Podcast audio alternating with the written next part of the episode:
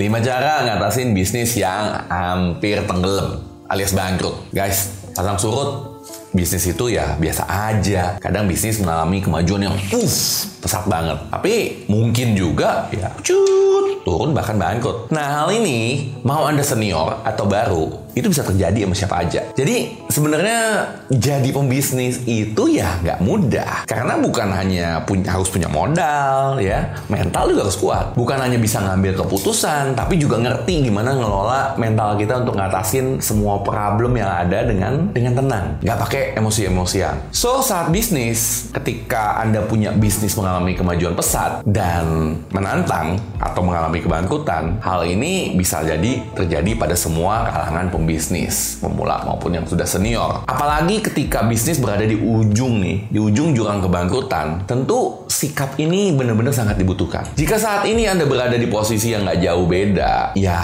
berikut adalah 5 cara untuk segera bangkit deh dari bisnis yang hampir bangkrut. Yang pertama ya, tenang, tenang, tenang, dan terus berpikir positif. Ketika bisnis Anda sedang mengalami kerugian, sedang loss yang cukup besar, coba deh cari cara. Cari cara untuk tenang. Ya, jangan sampai menyalahkan keadaan, keadaan atau orang lain atas kondisi yang Anda alami ini. Bahkan sampai emosi atau marah-marah. Nah, hal ini kan akan mempengaruhi bisnis maupun mental Anda juga. So, tenang sejenak, healing sejenak, anda libur ke mana kek? Intinya kasih makan dulu tuh mental Anda biar bisa fresh. Sehingga nanti juga akan lebih mudah untuk berpikir lebih jernih dan lebih bijaksana. Penting guys. Kedua, cari penyebabnya. Ada sebab, ada akibat. Segala sesuatu yang terjadi di dunia ini terkait dengan hukum sebab akibat. Bisnis juga gitu. Jika bisnis Anda sedang masalah, coba deh investigasi apa sih akar masalahnya? Anda bisa mulai evaluasi laporan keuangan, produk, sampai dengan KPI atau kinerja karyawan Anda. Setelah tahu,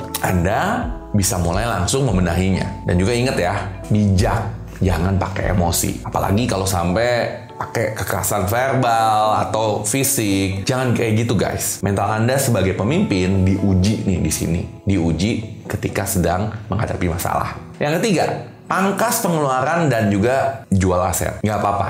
Ketika pendapatan bisnis Anda nggak menentu atau mungkin sedang mengalami penurunan yang drastis, boleh deh pertimbangin untuk mangkas ke pengeluaran Anda secara pribadi dan bisnis loh. Saya saranin untuk nggak ngeluarin dana untuk sesuatu yang tidak mendesak. Contoh, contoh biaya iklan.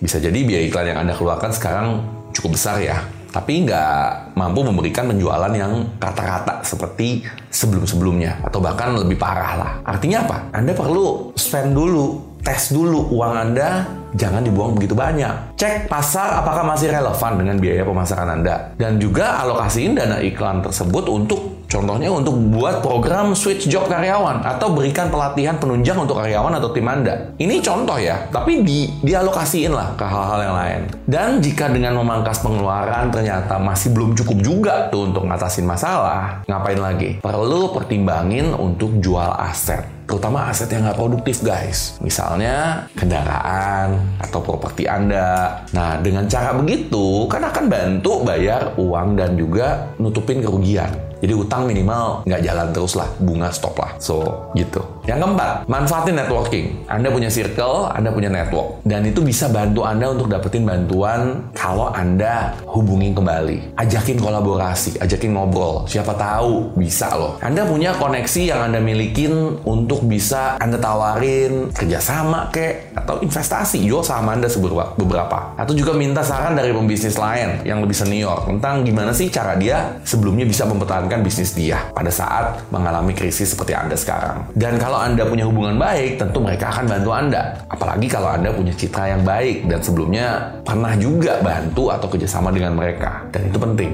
Hal kelima, ini yang paling penting nih. Cari bantuan guys ke orang yang pasti bisa ngebantu Anda. Anda tahu kan Bill Gates? Founder dari Microsoft, salah satu orang terkaya di dunia versi Forbes dengan kekayaannya yang sampai 96,5 miliar dolar AS. Kabarnya dia punya penghasilan 2,5 juta dolar hanya dalam sehari. Bill Gates pernah berkata, everyone need a coach. It doesn't matter whether you are a basketball player, a tennis player, a gymnast, or a bridge player, we all need people who will give us feedback. That's how we improve. So, networking nggak banyak bantu Anda, nggak banyak mengatasi masalah Anda.